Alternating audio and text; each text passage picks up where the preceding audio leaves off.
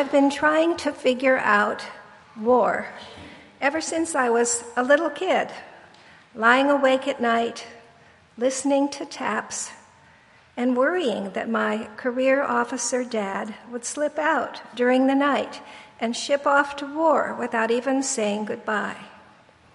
Back then, I really wanted to know what war was all about so I could stop it. I still do.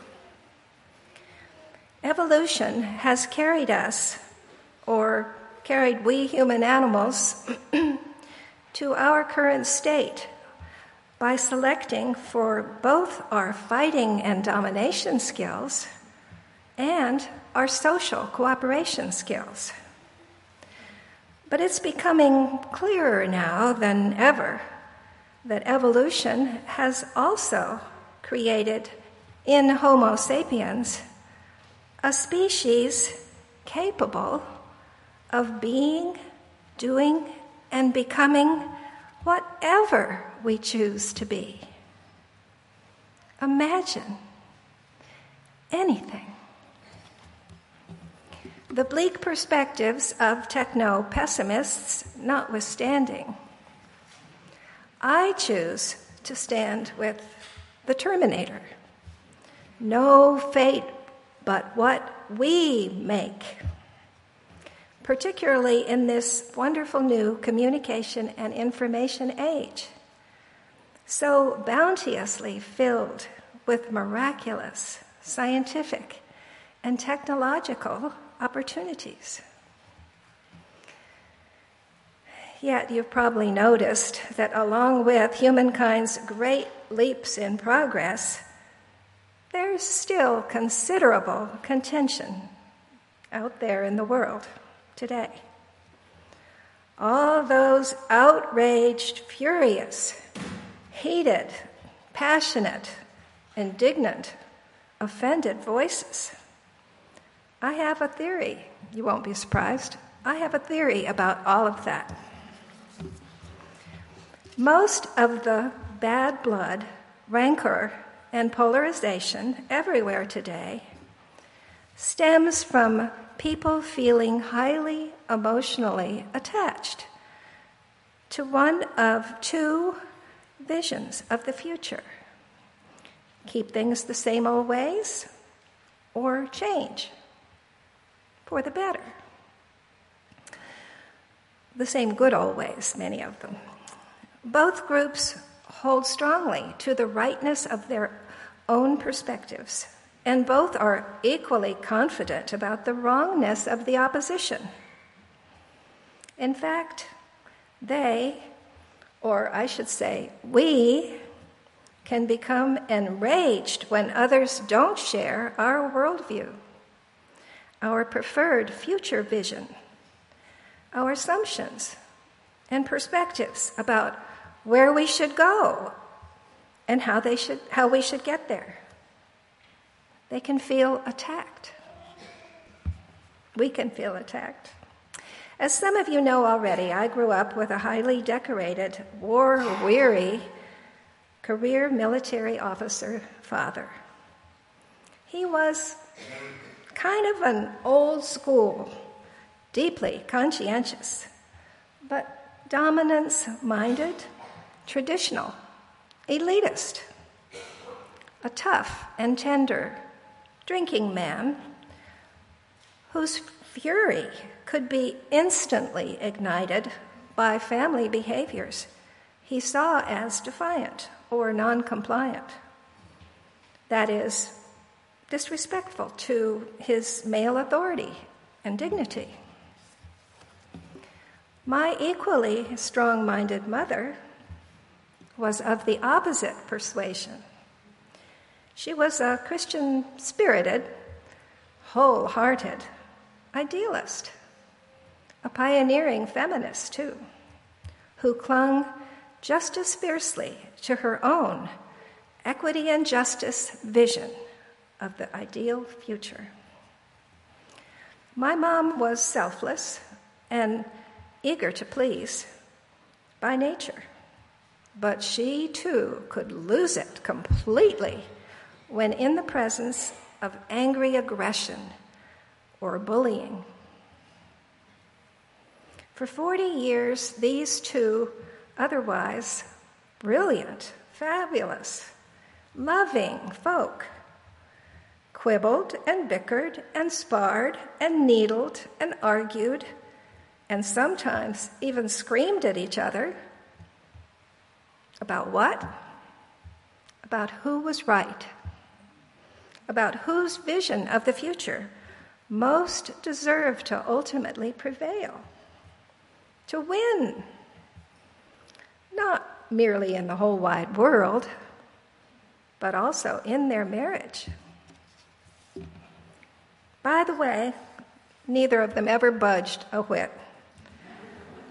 Both died a bit resentful and lonely, but still sure of their rightness. My dad's version, a kind of establishment conservatism, did work historically fairly well for some folk but only for as long as there were rich, vast, untouched virgin continents filled with resources to play with, along with infinite supplies of enslaved and indigenous laborers. Regrettably, today's restless masses feel powerless to thrive or even to survive. Many live and often die in squalor, right, aside, right alongside obliviously privileged rich folk who keep on believing that everything will be fine if the revolting peasants would just work harder. Shut up and go back to the good old ways. Meanwhile, all the various partisans in power on both sides are now nervously shoring up their uncertain status and privileges, demagoguing voters, and manipulating local, national, and even global institutions. Politics, law, diplomacy, media, history, education, tradition, and of course, business, finance, and the military. They also incessantly distract us with their continual political and military warfare. And while our attention is diverted, their wholly owned governments keep tightening the systemic screws that hold the riffraff down. Which brings me to my mother's justice minded folks. The second group I mentioned earlier, which I personally explored in graduate school, after a fairly lengthy youth on the other side. My mother's my mother was a discreet model army wife, but her private political leanings were all aligned with an equally incensed and outraged and equally fervent movement. One that, one that hoped to flip my dad's vision so that all those formerly disenfranchised folk at the bottom of the old power structures, the women, the poor, small nations, racial, ethnic, and gender minorities, and migrants too, they would become the new elite. Finally, get to kick some butt and take some names of their own. Both my mom's and my dad's crowds seemed equally open to achieving their ideological goals by whatever means necessary, regardless of how many prisons and thugs and guns and bloody revolutions and wars it might take. Historically speaking, violence has served mainly to shift power, resources, and privileges from one set of bloody hands to another. And thus, violence, at least to me, can't be said to have worked out very well. As Audre Lorde once said, the master's tools will never dismantle the master's house. Our human history of dominance, violence, and grotesque war has left us all confused, cynical, desperate, and violent. Consider how most of us currently resolve our personal and global conflicts nowadays. Why we fight. We fight over who's right, who has the truth, who has the facts, whose perspective gets to win, who gets to be the boss, who gets to make the rules, who gets to enjoy the privileges, and who suffer the pains of domination and marginalization. We fight in our families, in our games, in the movies, in politics, business, courts of law, universities, cities, and nations, on the internet, even among and within our churches. We fight over where to shop, what to eat, how to dress, even how to speak and express ourselves. We yell at each other, insult each other, demonize, judge, attack, blame, belittle, condemn, and endlessly divide ourselves further apart. Truly, humankind will always be challenged by change, dissatisfaction, and conflict.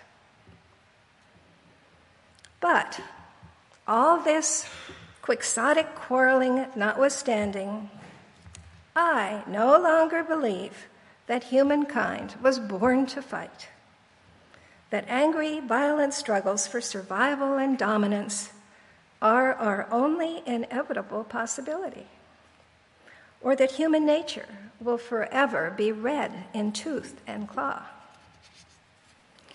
My personal exemplars and teachers have also been the world's greatest teachers and change agents, by far. Jesus, Gandhi, the Buddha, and the Reverend Dr. Martin Luther King Jr and along with many other contemporary nonviolent leaders, and a wide world of social justice and common good fellow travelers, I'm learning to walk a gentler and, and more effective path to a fairer and kinder future. Many traditionalists today are also seeking such paths to understanding. And someday we'll all walk them together, sharing our experiences, asking each other our questions, and listening to the answers. Step by hopeful step, we are coming together in positive, peace building, planetary dialogues. We're learning the necessary skills and knowledge to support one another wherever we are in the world. We're working together on tomorrow's toughest issues, issues in principled, win win, collaborative, inclusive, unprejudiced, fair minded ways. Together, we're learning to build a just, compassionate, shared future on our one small blue planet. Now, the task of lifting up the whole world into values, skills, habits, and attitudes necessary, necessary to create a respectful, cooperative future is unlikely to be painless, easy, cheap, or quick. But it may surprise us.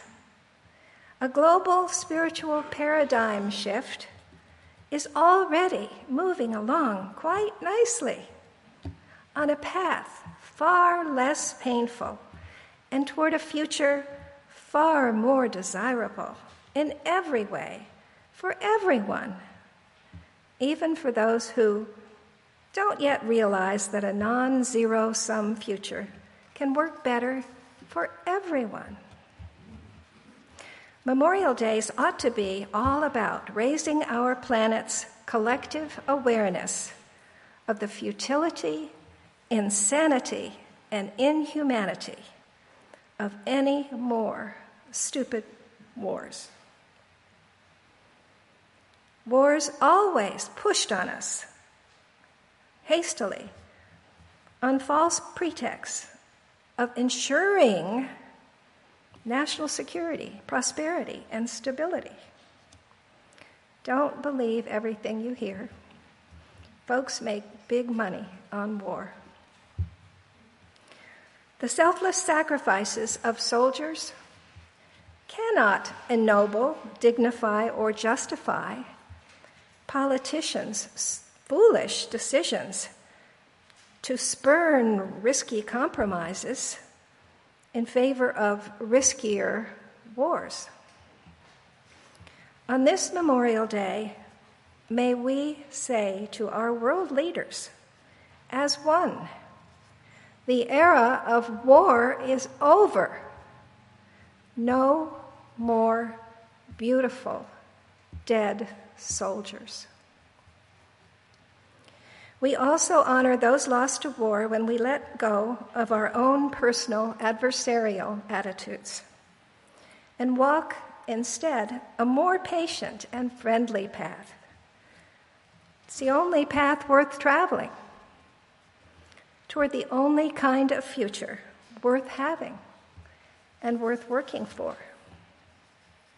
Someday in our best, in best envisioned future, all our darling, dearly beloved youth, wherever they may dwell, will finally be allowed by us, their parents, their grandparents, all their leaders, all the leaders and governments in the world, not to be indoctrinated into violence, but instead to be free, to choose whatever future and dreams they wish,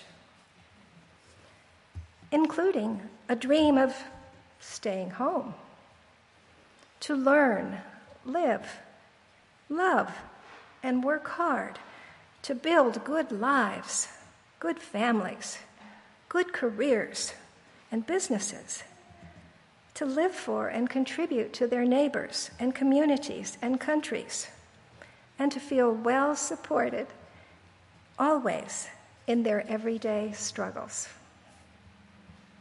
Maybe, just perhaps, our young people will even stay alive maybe stick around long enough to once in a while look in on, maybe even look out for mom and dad, grandma and grandpa.